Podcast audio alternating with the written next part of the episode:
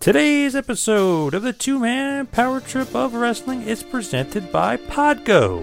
Podgo is the easiest way for you to monetize your podcast. Podgo is providing podcasters with a flat rate for ad space so you always know how much you get when you include an ad from Podgo. Apply today to become a member and immediately be connected with advertisers that fit your audience. That's podgo.co. That is one more time, P O D G O dot C O. Podgo dot co. The upcoming presentation is a two man power trip of wrestling podcast production. What's up, guys? It's the phenomenal AJ Styles. You're listening to the Two Man Power Trip. Hey Johnny, cool man. What's going on? We ready to go or what? Uh,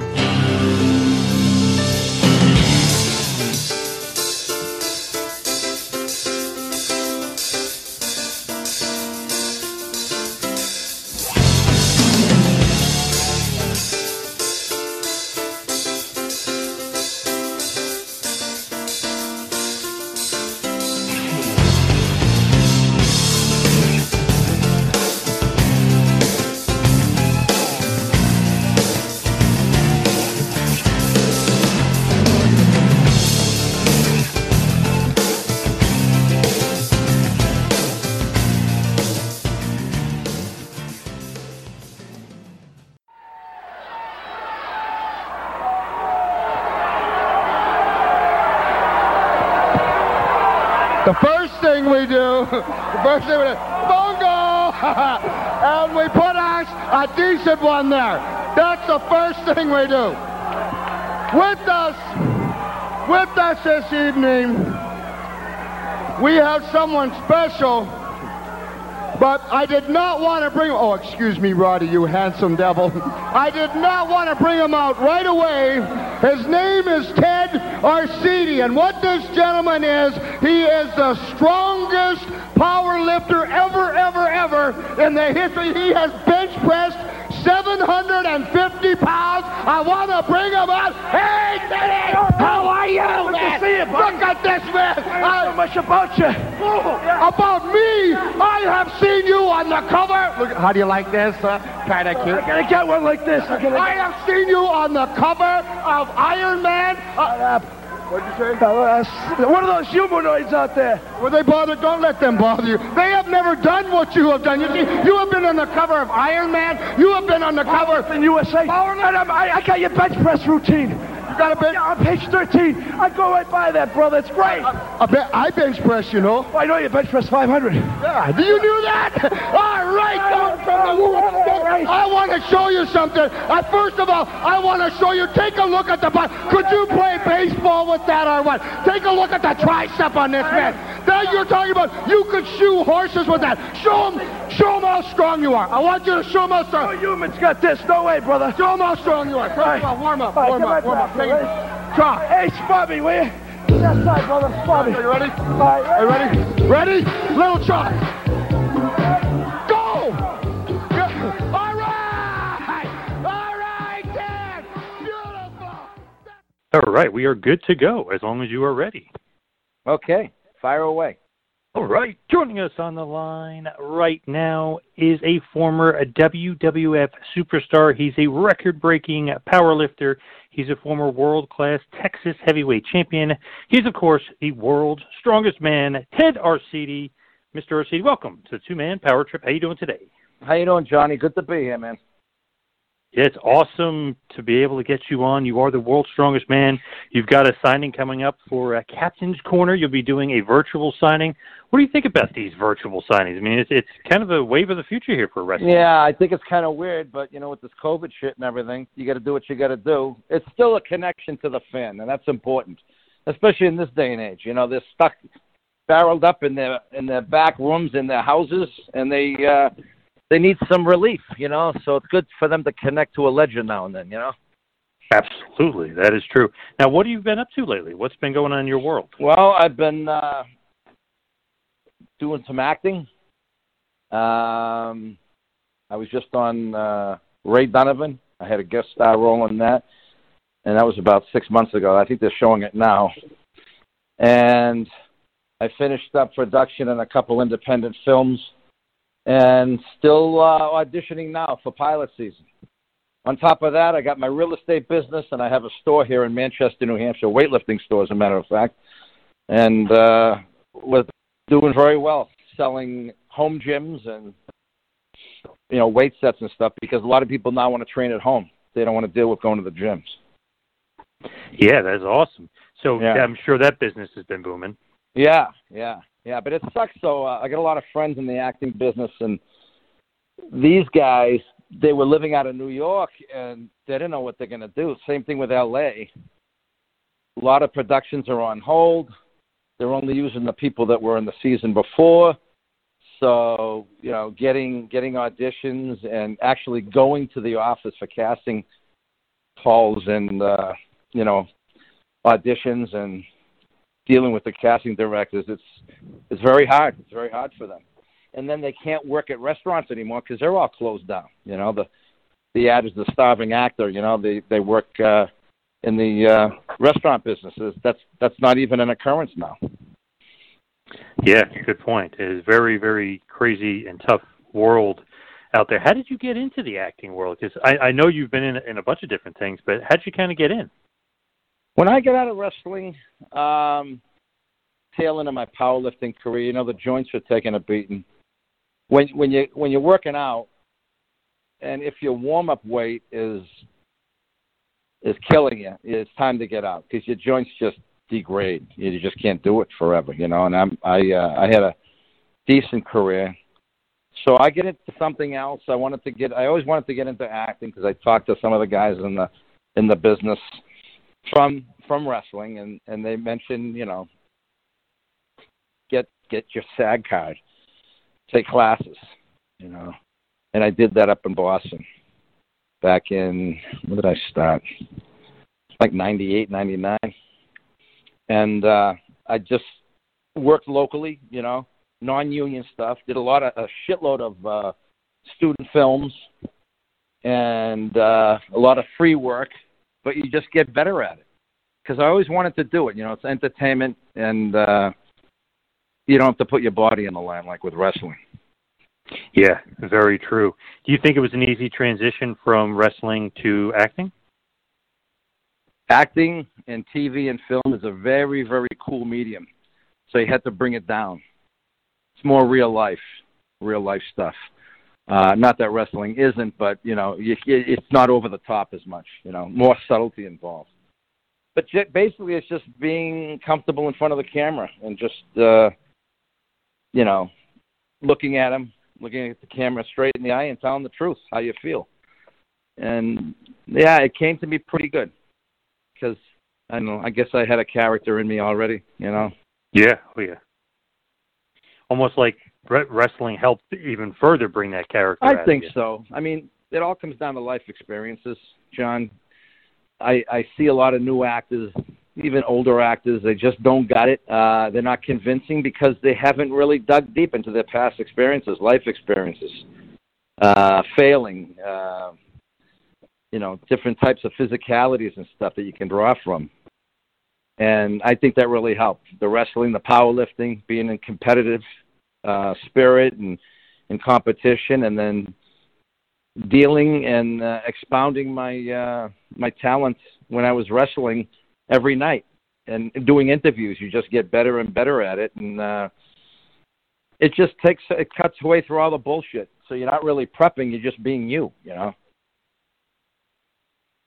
When you were on like Ray Donovan and stuff, it, was that just like a really cool experience, or was oh it yeah, yeah was it just good. one of those things where it you, you know you just love doing that? Yeah, I, I do it for nothing. I do all acting for nothing. It's just such a great medium. Um, the money's great, but uh, I don't do it for the money. It was real easy on the set. It's like you belong there, you know. Uh, you you do a bunch of takes. You run it different ways. You get a good director, Eddie Bianchi. He's he was the director for uh, for my day, and um, God, two or three scenes, and we were we were there all day, but it was fun and it would kind of suck leaving because uh, we just had a lot of fun. A lot of different ways to run it, you know, run the script, run your pot. Uh, and then there was blocking, and uh, I get wailed on at the end of the scene with a baseball bat. So physicality was important too, and and that was good. That worked And you're well. and you're used to that. Yeah, yeah. I actually broke the friggin' bat. It was a plastic bat, uh, and I was being uh, beat on. I was first verbalizing and uh, verbally abusing a, a young Ray Donovan, and uh, then it, he came back into my place, and we had it out, and he ended up grabbing a bat. My character, Ricky Ronson, I'm a collector's memorabilia sports guy, so I had Boston. This is like circa 1984, so I had Boston sports, Yastrzemski bats, jerseys, Carlton Fisk stuff hanging in my wall, and I, I was dealing the stuff illegally too, so I was kind of like swarming at the same time. And I owed him money, the young Ray Donovan, and uh, he grabs a bat in the middle of our conflict off the wall and uh, proceeded to uh, to nail me with it. so that was that was pretty good. Yeah, it's, it's a prop back bat, and uh, it's plastic, but I I I said, lay it in, man. We got to make this thing look real, and he did, and he broke the bat in my lat. That's pretty damn cool though, because that's a pretty popular show. Of course, you know I think Showtime, it's one of the very, best shows out there. I really do. I I uh, I don't know if it's going to have a a continuance and stuff, but I'd love to get on there as a reoccurring. But there's a lot of stuff coming up now with pilots. Pilot season's coming up, so you know we got uh, we got some opportunity here, which is good. Which is good. Are you allowed to say what else you're kind of out there auditioning for? Is it one of those things you? you yeah, a lot of it's like on the cuff. Uh, series roles, um, recurring roles, guest star roles, some co-stars do, where just you're in there for the day. And then there are some other other stuff like untitled stuff they're doing in Boston. I'm based in New Hampshire, but I'll I'll go to L.A. I'll go to Boston, New York if I have to. But luckily, that's not really luckily. I'd rather do auditions and, and go in front of the uh, casting director directly in the room. That's that's where you really show your stuff. So it's hard to you only have two planes on a on a self take, or when you're doing a uh, scene on take, and then they send it to uh, L.A. and New York. Because I don't know, the real personality can't go through. You know, you that you want to see that fifth plane, that fourth plane. But yeah, a lot of it's untitled now because it, it's just it's in development. So And what- yeah. And what were some of the other roles that you were in already? Oh God, I've done a ton of commercials. Wednesday, Wendy's, um, FedEx, some sporting goods stuff, and then I was on Law and Order a bunch, and then the um, bunch of different. I was on Equalizer two. I was on um, that promo for Equalizer two with Denzel, which is good. I got mo- that got more play than the actual movie, which is cool. And then um, Nurse Jackie's when she was around. Um, Thirty Rock. Yeah, if they go to the IMDb page, they got the whole thing. I got like about thirty-six, forty credits. But it was good. I I started in Boston. Started out. You, no one starts out big. You know, you you start out small doing the non-union stuff, and like I said, did a lot of free uh, student films. What's great about the student films is uh, you get to keep you you're working with these students and the stuff that you shoot during the day, the reels, you can the dailies, you get to you work it out with the director. You can keep your cuts and you can edit, have them edited, and uh, you, it was good to get those dailies so I can present a reel of my best stuff. You know, with stuff that was uh, not only student films but stuff I did non-union, like commercials and some low-budget movies and stuff. And then I sent that to New York, and I got an agent right away, pretty much. But Yeah, uh, that's- yeah. awesome. Yeah, let me see this. Let me look online here. With the acting thing, you know, you're obviously you know you're doing some stuff. When you go for roles, do they know like, hey, this was the world's strongest man, or hey, this is former WWE yeah, you're funny you superstar? Do they know that? Um, you're funny you said that because they uh, they find out, and I don't tell them like when I'm at the audition. Um, I used to be a WWF wrestler, superstar, and world's strongest man. Let them find that out because you want to just go there bare bones for acting. You know, you may hear some background noise. I'm just going down in the elevator, but uh, yeah. Um, and then it comes out on the set. You know, the director, the producers, they'll stop and say, "Hey, guess who's with us today?" You know, so Mhm. that's kind of cool. But I'd rather let them find out themselves because it's the acting that counts. You know, you can't. They don't really care. They want to see the. They want to see the talent. They want to see if you can rock and roll. You know. Yeah, they want to see what you can do now rather than what you did. Yeah. Yeah. Yeah. Now, as far as getting into the world of wrestling, getting into the WWF, and obviously famous power lifter, world record breaker and holder, and world's strongest man. How'd you get Yeah, into the so- WWF? Uh, so yeah, how did I get in? Yeah, to the WWF. Did I obviously? Well, you know, yeah, I set the Vince- record. I set the record at the Hawaii Internationals uh, back in 1985, and I always wanted to get into wrestling. And uh, I uh, I got called in by Vince and time from the NWA for interviews. in '85. You said NWA. Ted Turner's after you. Basically, Yeah. Vince McMahon Yeah, and and WWF is Vince- after you. Yeah, I was pretty tight with. Uh, still, I'm kind of with uh, Ken Patera. Before he knew I was going for the record, uh, I'd see him at the Garden and stuff, watch his matches, and um, he knew I was going to get the record because it was pretty. I was pretty damn close, and and uh, got a call from Vince.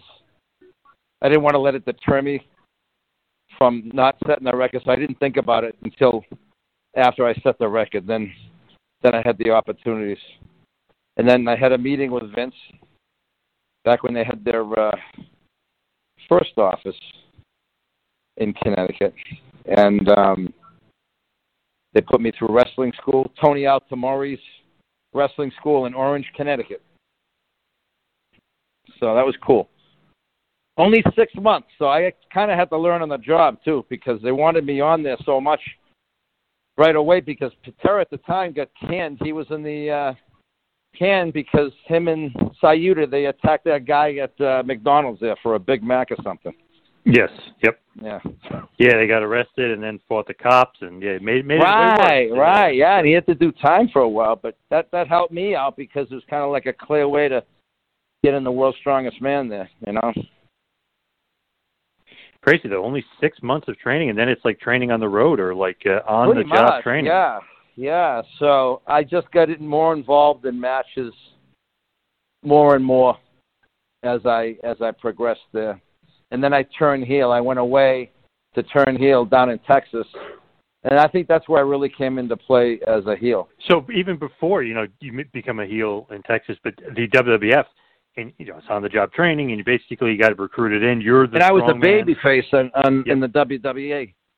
So to go heel, Vince wanted me to go heel. So I went to Calgary, spent a few months there. Then I went down to Texas, and then uh, I uh, I got I got the strap down there. But I never went back to to Vince because uh, I don't know. I I my business was going well. My mail order business that I had advertised with Joe Weider, Muscle and Fitness, my uh, sports supplement business and stuff was doing well, and um, I ended up getting married, had a kid early, so I just just got out of it. With the time in the WWF, I think so many people will remember the LJN, the action figure. And oh yeah, ob- yeah, that was a great thing, man. That doll is a good light likeness. Yeah, Isn't that really crazy? good likeness. All these years later, how popular it is. Because if you look now, I know. worth I mean, I, every time. I go to these signings, they they come out with the dolls. I guess they're still making them. I don't know how they still get them in the package. You know, there must be like third and fourth rounds of manufacturing going on. But uh, that's cool. That's a nice thing. Are you shocked? novelty. Yeah, are you shocked with like the popularity of them? Like at the time, that you know, it's kind of brand new, brand spanking new. They're going to make action figures. Yeah. Now it's like they're even like with YouTube and the internet, it's even more popular now. It's like Oh. a second life. And then with the uh with the acting, they they tie the two in, you know. So that's what's cool. Um like tonight at the uh the signing, the virtual signing, we'll be signing a wrestling thing, but I'll also send them a headshot, an acting headshot too. I thought that'd be nice for them. Yeah, that's awesome. That's pretty Yeah. cool. I think that uh, a lot of those fans will definitely have that wrestling figure, you know, or have some old stuff. Cause it's crazy that the the amount of them. I wish I didn't sell them years ago. I sold them all because I, you know, I obviously Well, can't you still then. get them on the internet though? but I'd have to pay like double or triple what I sold it for. Oh, so yeah, it's like yeah. I'd end up losing money on the thing. So I- Yeah. I, it's almost like, damn it, I wish I would have just kept them. I've even seen some companies even remake them. Almost, it's a different looking doll, but somehow they did it. You know? Now, did you get a lot of money? Because Hillbilly Jim says, you know, he got like, you know, thousands upon thousands of dollars. Outback Jack says that he didn't get it because he didn't sign a good enough deal with them. But obviously, you know, they still made I, a you doll. mean for my dolls or for the my Yeah. wrestling? no, for the LJNs. For For the, the. LJN, I made about seventy five grand on that. Back then, that was Wow. a shitload. Yeah. Wow. So everyone did clean up. So yeah, the, the Oh, yeah. popularity. Well, just think nuts. though. I mean, and that was just so many pennies a doll or whatever.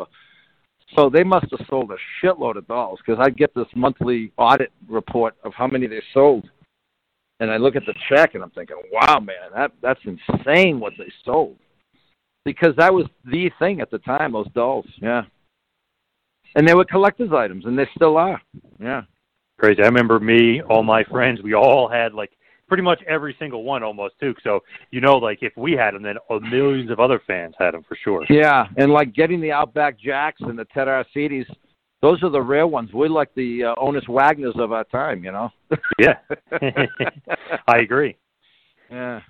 yeah. What did you think about like that golden era of wrestling? Because that's what they call that era, basically. You know, the Hulk I think Hogan. it was great. I was so fortunate to uh, to be on tour with Terry, and um, that's the golden goose, man.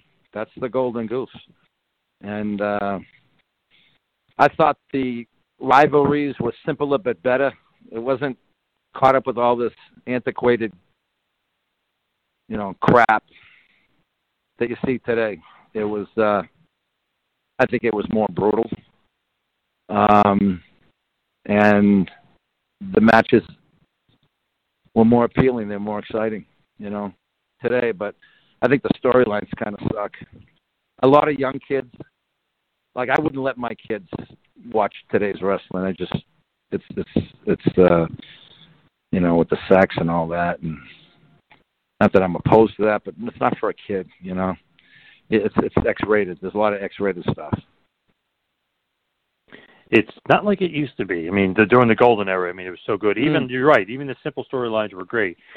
Yeah. Everything they did, everybody had a character. Everybody was larger than life.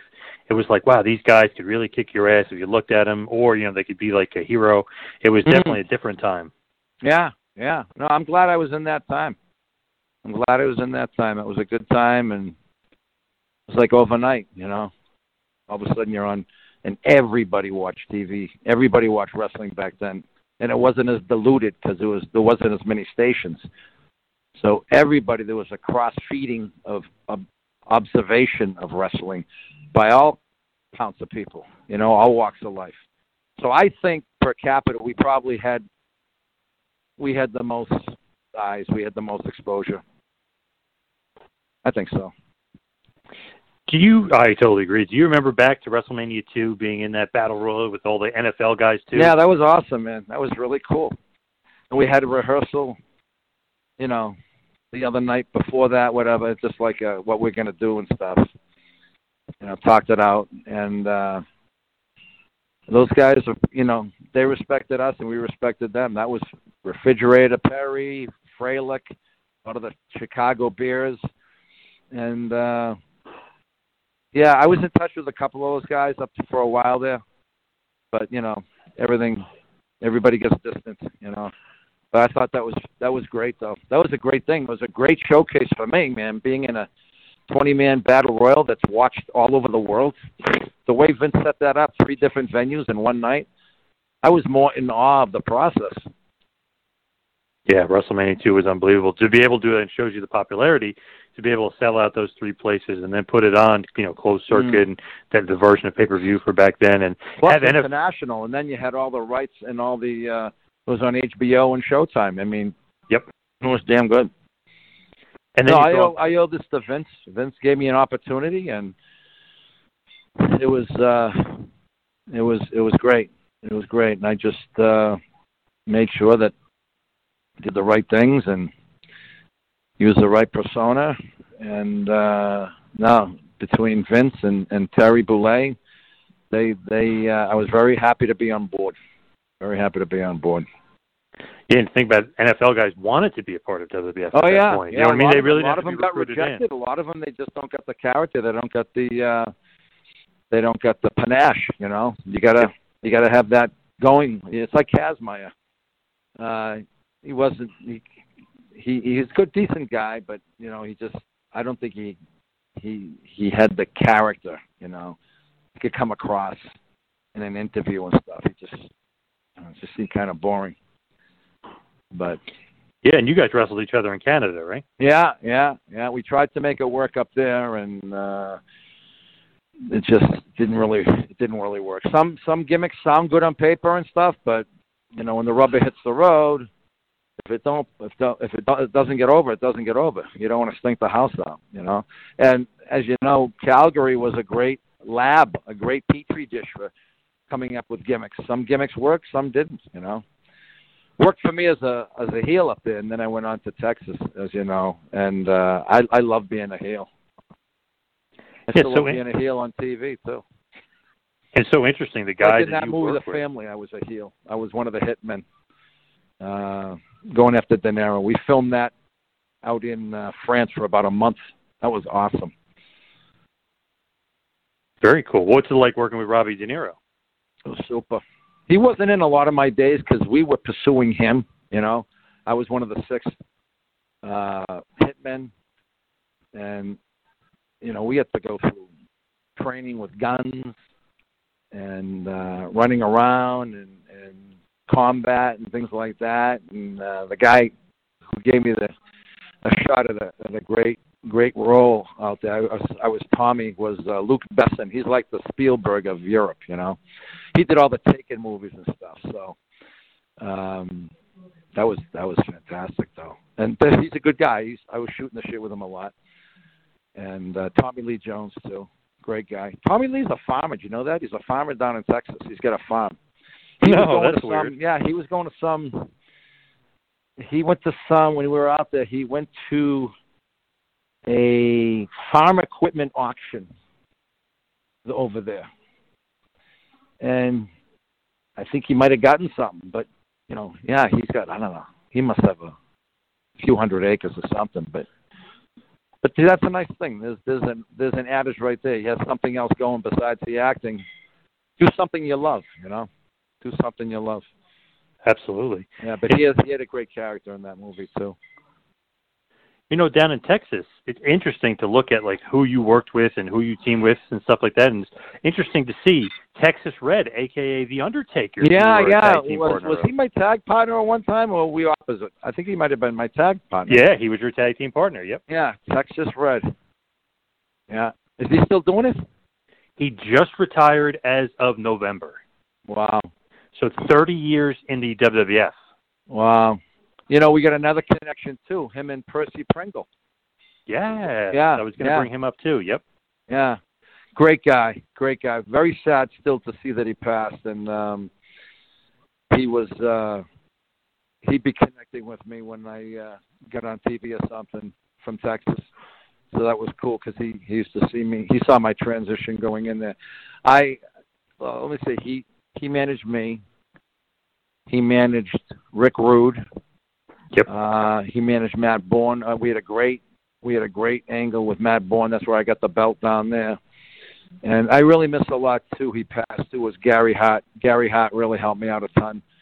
Calls you being a heel and stuff. And I had great, great matches when he was. Uh, he had Al Perez in his stall, and Percy had me, and we took this thing all around the place, all around the Southwest.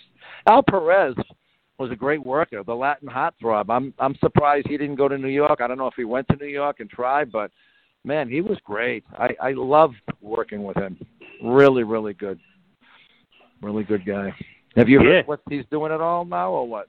I know he still does signings periodically and stuff. He still looked not the same. He looks older, but he still looks in great shape. Um, yeah, yeah. It's weird. Yeah. Yeah. in, even in WCW, it didn't work out with him when he was in WCW. I don't know if they gave him a good enough shot. I really don't know. I don't know, but he was on top and he did well down in Texas. I'll tell you that. Oh yeah. What was it like working with uh, the Von Erichs down there? That was good. That was really good. I worked against with Kevin, worked with Kerry, and uh the Sportatorium. Man, I, I was so part, so glad I was a part of that. The uh legendary down there. I, I drove down there. I I was down in that area for a, a shooting, and I drove by the Sportatorium, and uh it's no longer there. It's a fucking parking lot. it's it's fucked up. And but there's one place that's still there that Bruiser Brody took me there when he was booking down there when I first flew down there uh, to get into uh, World Championship was Big Al's Big Al's barbecue. You know how barbecues are prevalent; they're everywhere down there. And I went to Big Al's with him, and this is what he says. I mean, you can't find out now, but he says, "Ted, I hired you because I saw the way you ate at Big Al's. You just wouldn't stop putting away. I knew you're gonna. I knew you'd work out." so I always had an affinity with uh, Bruiser, and um, I was really, really upset about what happened to him because uh, I was one of the few that just got to talk to him all the time, you know. And he wore a lot of hats there too, being the booker, running the angles and stuff, then working. Best caveman sucker routine ever with him, and he was he was talented and he was well built. He was the most awesome gimmick for a guy. He, that's why he made so much money overseas. He he he was phenomenal. His height, his stance. I mean, he's so friggin' convincing. He was a beast for sure. He Yeah. was awesome. Yeah. Awesome wrestler too. Yeah. Oh yeah. Frank Goodish, right? Yeah. Is he the one that came up with the Mister Seven Hundred Five when you were doing that that gimmick? That He, you know, he might could have been Gary Hart. Gary used to make me crack up on the uh on the promos. I get better at the promos. I had some real good promos, believe it or not, up in Calgary. There's still some of them floating around. yeah, you spent uh, a, a fair I amount of time up there as well. I was juiced up there, you know, and you know, it was right after after Vince, and but yeah, I uh, that it's so easy at those places. You get freewheel too, you know, and that's Yeah. where I got into like ad libbing, improving. I think I think it that that probably helped me carry over into acting. Oh, there's no doubt. I I definitely definitely agree. What was Stu Hart like up there? Stu was a great guy. Stu was a great guy. He liked to stretch you. He tried to get to me a stretch a couple of times, but I didn't fall for it. But he, uh, solid guy, you know, loved the business, loved his kids. I had dinner at his house almost every Sunday with the boys, so I felt that was very uh, fortunate to do that. I mean, we we had a spread. We would have, you know, those, those chicken roasters you see rotating at like Whole Foods and stuff. He had one Yep. of those, like you see at a carnival, and there'd be like six, seven chickens, and they would feed us in the hot living room or dining room where all the pictures of the Harts were. They had 13 kids, and I thought that I was very fortunate to experience that. Yeah, that's pretty damn cool. And obviously, Stu is such a legend, and all of his kids. I mean, most of them became uh, big time legends in the business. Oh, Were you close with any of the Hart boys? Uh, probably Bret. I was pretty very close with. Um, while we were on the road and stuff, uh, we traveled sometimes together. And Jim Neidhart, because he was a power lifter at first and great football player too. Yep. So we had something in common. And um, yeah, even after uh, I, I, I stayed in touch with him a couple times. but he was really down to earth. I, I wasn't really connected with Owen that much, even though he was part of the crew. But I was more connected with Bret. Bret. Probably because of the trips, you know, we used to share rides and stuff. You know, Yep. it's it's it's very easy to get, um, you know, to get accustomed with someone when you're riding. You so you talk about a lot of shit. You know, Were you a big partier at all? was I what? A big partier, like a drinker and Oh, that, that not kind of stuff? really. Not really. No. I, I, I, because I had to lift. That was my gimmick. So that was my first and foremost thing to to go there into a town, get the lifting done, then go home and and relax until the match. No, I didn't really party too much. I didn't do the the uh the extreme stuff at all. I mean, I have a few beers here and there, but that was it. Because that that was my gimmick. I I if I fucked that up, you know, my body, if I started looking like shit, there goes the world's strongest man. That doesn't help. Yeah, that's true. What about like ribbing? Were you like a ribber and stuff? Did you like to play jokes no. and stuff? Not I, I kind of kept to myself. I mean, I'd laugh and stuff. Sometimes that can get crazy. You know, Owen did a lot of ribbing, and uh I don't know. I just, I just never into that. You know, but I'd, I'd like to watch it. It's fun. Now, what about some guys you didn't get along with? I know there's a story, kind of Big John Studd and you. Maybe you didn't get along. Maybe he stiffed you in a Actually, match. we get along really good together. Studd, me and the Oh, Sheik. okay. Yeah, and Volkoff and Studd was great. Yeah, we had a great gimmick, Studd and I, at the Boston Garden. We took that all over uh, the area. Um, and in Australia, that's where I really got to know him more because I was on a tour with Australia with him. Prior to that winter, we went down there. But uh no, Studd was Studd was great, man. He respected me. We worked out a few times together. Man, he really is the consummate gentle giant. The consummate gentle giant, yeah. I guess that's always a rumor that's thrown out there, like, oh, he was stiff at the end of the match, but maybe it was just you guys were working so well together. It's like the assumption that he was stiff at the end of the match. Yeah, not really. No, no. And I'd get a little stiff with him, but I mean that's how it is. It's it's back and forth. You want to make it look real, but no, there was no animosity ever. I mean the guy was great, and um he thanked me, and I thanked him, and and he would like he would he would like take me through the match too, just to make sure. So it made he made it look real. That was the consummate actor as a as a raging bikie, if I ever seen one, you know. Yes. Oh, for sure, for sure. Consummate. I mean, with that hair streaming out back, bare chested. He's like the modern day Buccaneer.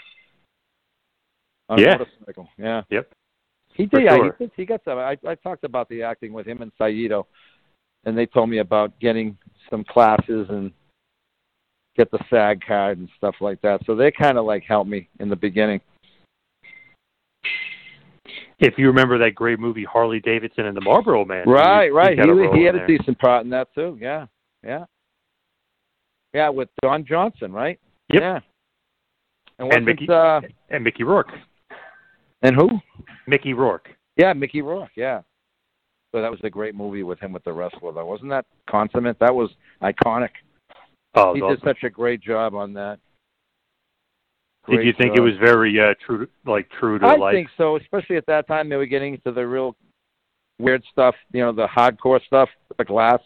I pictured that, but he portrayed it tremendously. Gave him another life, gave him a real, gave him another boost with his acting because he was kind of on the outs. He just really didn't act for like so many years before that. He would just go to the gym and work out, and then just rely on his royalties. But that was a nice rebirth for him. Plus, you don't got to take bumps or hurt hurt yourself. Mm. Yeah. Yeah. I haven't Yeah. met him. I'd like to meet him someday. I'm sure I will. Yeah. He, uh, I guess he is a pretty big wrestler. I mean, he was a part of uh, that WrestleMania with Jericho too. I think it was WrestleMania 25 with Chris Jericho. Oh yeah, yeah, and he was also part of the boxing stuff too, right? Yes. Yep. Yeah, yeah, because I know he was into the boxing. Yeah. As far as like Andre the Giant, another guy I'm thinking of, just an iconic guy of that era. Were you close with Andre at all? Was he friendly? Was he likable? Was Andre he... just kept to himself. You know, you didn't want to mess with Andre. He just wanted to keep to himself. if he talked, he you know, you respond. But um, he had started getting some health ailments. You could just see in the manner of his walking, and it was very, very hard for him breathing and stuff. So I, uh, no, I, uh, I just, I just stayed back unless he talked to me. Yeah, because he's, he wasn't feeling too good. Put it to you that way. Were those drinking stories about him? Are those true, or are those a little Uh, exaggerated? that was that was during my time or before my time, but I I don't know. I don't know. I never went out. I know we could put him away though. I bet. I know. I know that he used to always get a bottle. Someone would get him a bottle of like brandy or something right after the match. He probably wolfed the whole thing down. He was a drinker. There's no doubt about it. But maybe that was masking the pain because killing him so much. Right. As we head towards the wind down, we head towards the finish. Got to ask though, how come you really left the WWF when Ken Patera came back? Did they not want two strong men That's together? exactly it. Yeah, yeah, that's exactly it, John. And that gave them for me to go away and become a heel. So that was working out well up in Calgary and down in Texas. But um I never I never came back. But that was that was it pretty much. So when did You know, you Ken, Ken had Ken had been, you know, a mainstay, a fixture with them, you know. Oh yeah. Yep.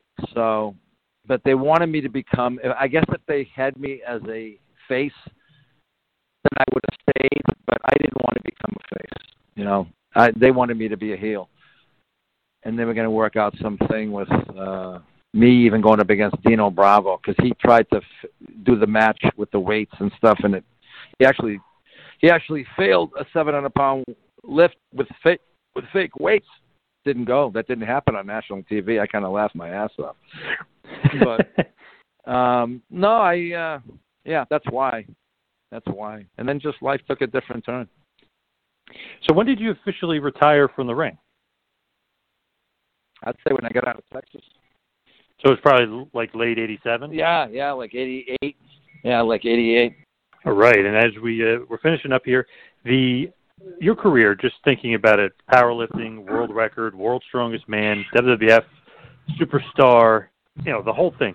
What is kind of would you say is your lasting legacy or your stamp, even your acting as well? Like, what would you think if somebody said Ted Arcidi and and you know they're looking back at your career and your legacy? Uh definitely the first man to bench seven. That doesn't seem to get old. Uh, and um, wrestler and actor. Yeah, yeah. seems to be a great career, legendary career that you know you definitely made yourself famous in a few different places, which is hard to do. I mean, it's hard to make yourself famous in one genre. And you did it Right, basically right. in three different ones, so it's quite a career and quite a stamp looking back. Yeah, I, I I'm very happy about that. I think that goes to my upbringing. You know, credit for that. My ethics, my morals. I was always a worker, and uh, from my mother, uh, she always said, "Practice, practice. You could have the time, make the time to practice. You practice whatever, you will get better at it." And it made perfect sense. And uh, now being in this genre, it's uh, it's great. I I, I'll do this till I die acting. I love it, but I, I will never, you know, forget and always hold high regard uh, the journey getting to this point, starting with the uh, the world record lift and the journey into pro wrestling. I mean, that was great. That was a big accomplishment, and um, not a lot of people can do that. So I'm very, very lucky, very fortunate. Thank God every day. And you got a big virtual signing for Captain's Corner going yeah, on, Captain's which is Corner which is great. called, right? Yep, and that'll be uh, on Facebook Live. So that's very, very cool stuff that you got going on there. Now, do you have any social media or anything else as far as like plugs and stuff where people can You find know, you? You I don't, don't. really do social I, media. Uh, I never get into that because you know with IMDb, the acting, like if you just type in Ted Arcidi, it comes up everything: wrestling, acting, uh, you know, lifting. So I got this pages and pages. So I don't need an ID. I don't need like a press kit because they all they got to do is plug in the name. You know. Yes, very, very true. Yeah. Now, now, just uh, one last thing. when can we see you in in Ray Donovan? And I guess hopefully sometime soon. Yeah, they they're showing re, uh, reruns of Ray Donovan, and now they got the uh, the whole series online now, online on uh, Apple, and you can buy it, you know, on demand. And uh, yeah, you can see me, and then uh, hopefully we get more stuff coming up this year. So yeah, that's uh, that's always good. It's always good when someone comes up to me on the set and says, "Hey, I used to watch you wrestle." They they bring up the benching and stuff first because it all started in the gym. You know. Yeah. Yeah. It was you know most of us wrestlers, when you think about it, were basically gym rats. That's what we were. You know. So I like that. That's like really going back to like the struggle, just being you know just trying to be the strongest in the fucking gym. That, that's cool. So there's occasionally people that come up to me from that, and that's awesome. That's awesome. But I am very blessed to be able to work both mediums now, especially with the internet. It's like a whole new life. Yes. You know, Yep. that's an amazing thing. It's crazy. You get to live on forever with the not only WWE Network, but anywhere on the internet, to YouTube, and with Yeah. your and your LJN figure. I mean, you basically Yeah. get to live on forever. Yeah, yeah. I'm very lucky. I never thought it'd turn out like this. So yeah, we get a lot of people that come up to get a picture and stuff like that. They come to the store. They find out that I have my store in Manchester, New Hampshire, and uh, that's great. They come up, Connecticut, New York, because you know they. I'm not around. You know they want. You know they got time. They could come up. It's not a signing, like a, a place. They could come up here, whatever they want. I'm not going to charge them for an autograph. Yeah, thank you so much. I appreciate all the time today, and uh, this has been awesome. Thank you so much, and Oh, good thanks, luck John. with I'm all the sure I'll be talking to you down the road too. Yep, absolutely. All right, man. Thank you. Thank you for Thank the you. opportunity. This has been a John Paz Power Trip production in conjunction with the Two Man Power Trip of Wrestling. You could follow us on Instagram and Twitter at Two Man Power Trip. You could check us out on Facebook. You could subscribe on YouTube. You can go to patreon.com slash TMPT Empire to become a patron and also check out the website tmptempire.com and buy a shirt at prowrestlingtees.com. Two Man Power Trip where the power lies, brother.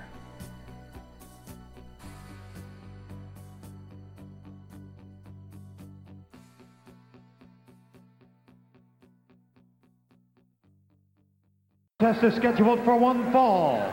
Introducing first to my right from Hoboken, New Jersey, weighing 235 pounds, Mario Mancini. And his opponent from Boston, Massachusetts, weighing 285 pounds, the strongest man in the world today, Ted Arcidi. Ted Arcidi, and uh, man, uh, this this human being has done a bench press that is phenomenal. 705 and a half pounds, McMahon.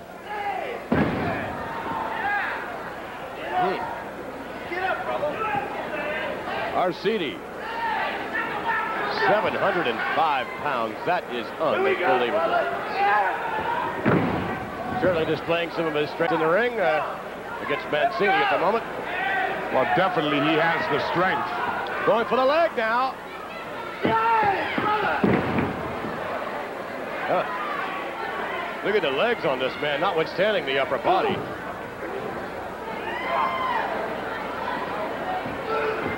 And uh, Mancini slammed quite easily by Ted Arcidi as Mancini back to the rope. What is this? That is Bear a hug? bear hug. It sure is. Mm. That's a bear hug and an introduction to a turnbuckle.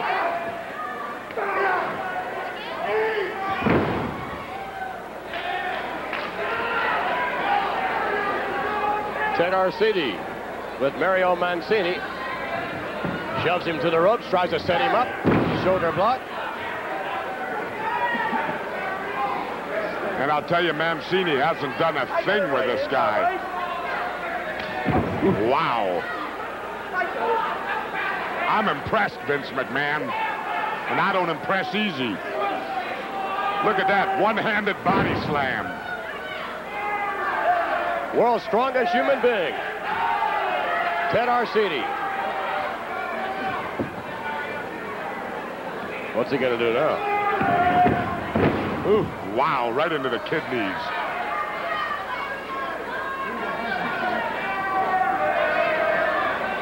Arcidi with Mancini, mousing right across the back.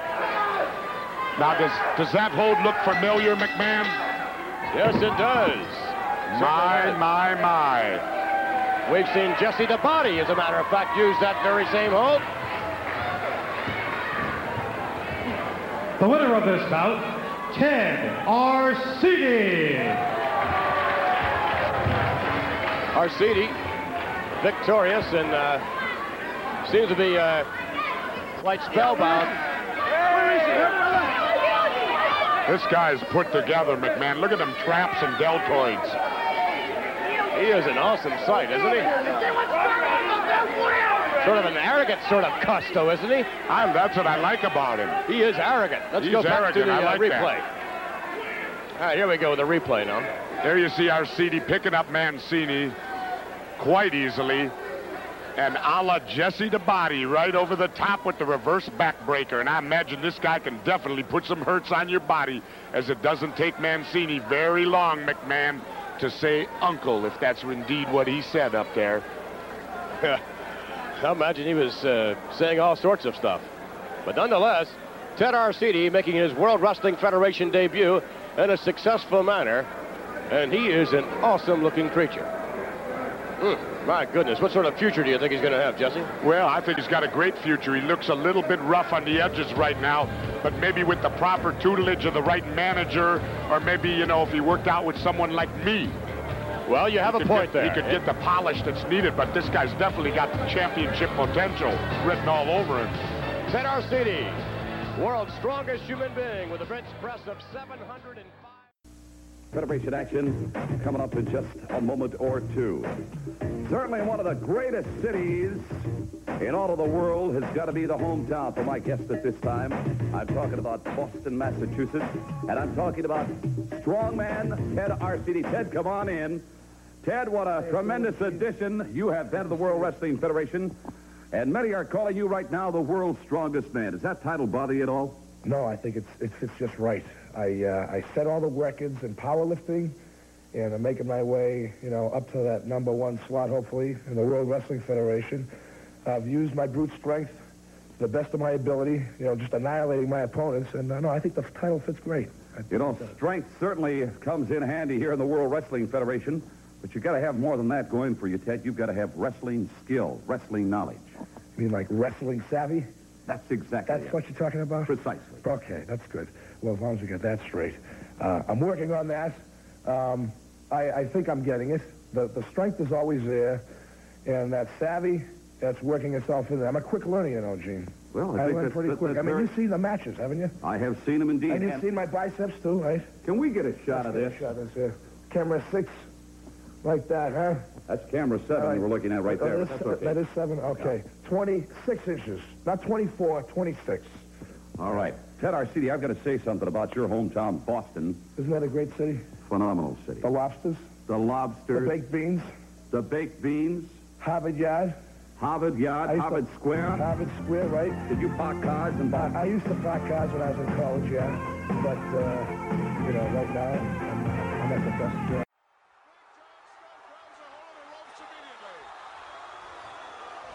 Oh, knee right between the eyes. Well, he came close to 15th down, but he didn't get it. He really did, and that's part of Studd's strategy. Use that tremendous distraction of $15,000 that nobody can resist and put that man into a place that is compromising. And now look what's happening, and, and Arcidi is certainly paying for it. Studd unloading now with the heavy artillery, those heavy forearms taking their toll. If I were Studd, I don't think I'd be hitting him in the pectoral area. That's his strong point. And it's Arcidi with a big forearm shot. Uh-oh, the ringlets come down. And the crowd explodes here in the Boston Garden. But he hesitated for just a moment. And Studd is saying, go ahead, hit me. And Arcidi is obliging.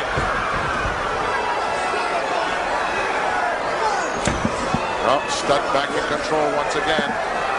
And he's taunting the big guy from Beantown, saying, come on, hit me. He doesn't know how to get the leverage behind those blows up. No, if, he did. If he did, Oh. he'd have had Studd flat on his back and out. But Studd is pretty resilient anyway.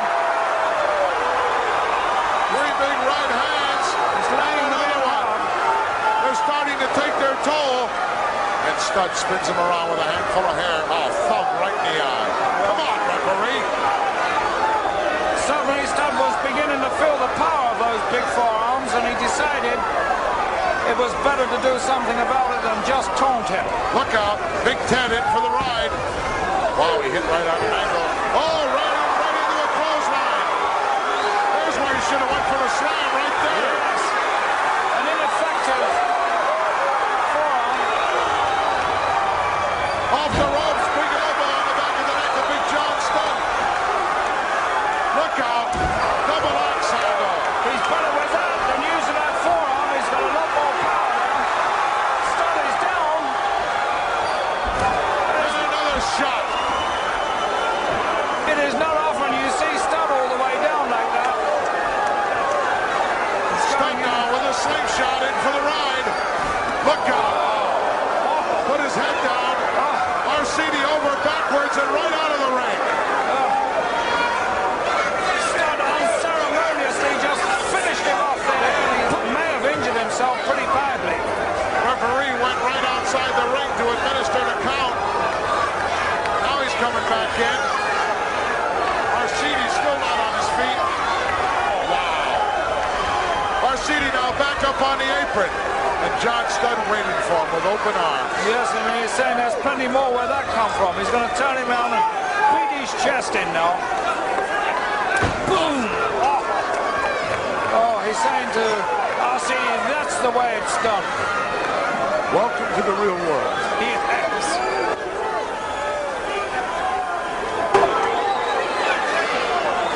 Big John Studd doing a number right now on that man right there. The world's strongest man, Arcidi.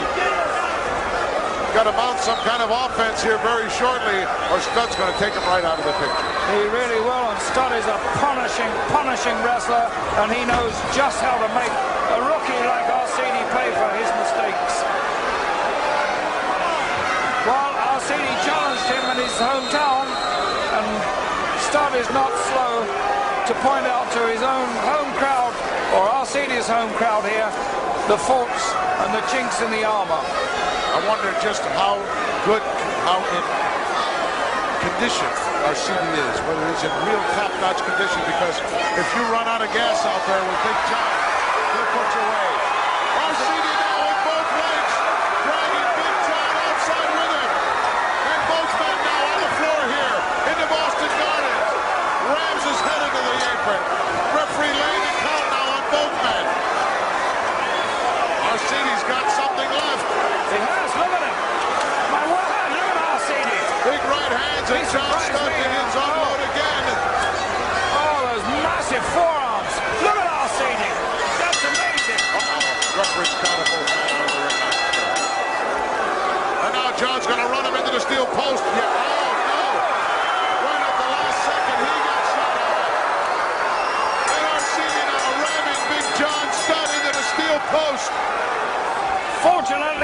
Was able to cover that a little bit with his arm. Arcidi, inexperienced there, didn't put his arms down. Otherwise, he'd have done a lot more damage to Studd. Looks like World War III going on here. And they don't want to stop. The bell is rung. This match is over, but they don't care. Oh, look at that. I've done well one too many times. Big John Studd just shoved him off there. I'm afraid you don't catch John Studd that easily. Arcidi wants back inside the ring. I don't think he knows that the match is over. No, I, I don't think he wants this match to be over. He wants to show his own people here how he can deal with stuff. Arcidi appears to me to be out of gas, Alfred. Yes, I think he was. That took the sap out of Arcidi. Studd's not coming back in. He's no dummy. Let's get the official word. Ladies and gentlemen, the referee has counted both men out of the ring. A double count out. Well, we didn't really prove anything in this match other than Ted Arcidi could match strength with Big John Studd. Maybe the World Wrestling Federation matchup committee will see fit to make this a return match.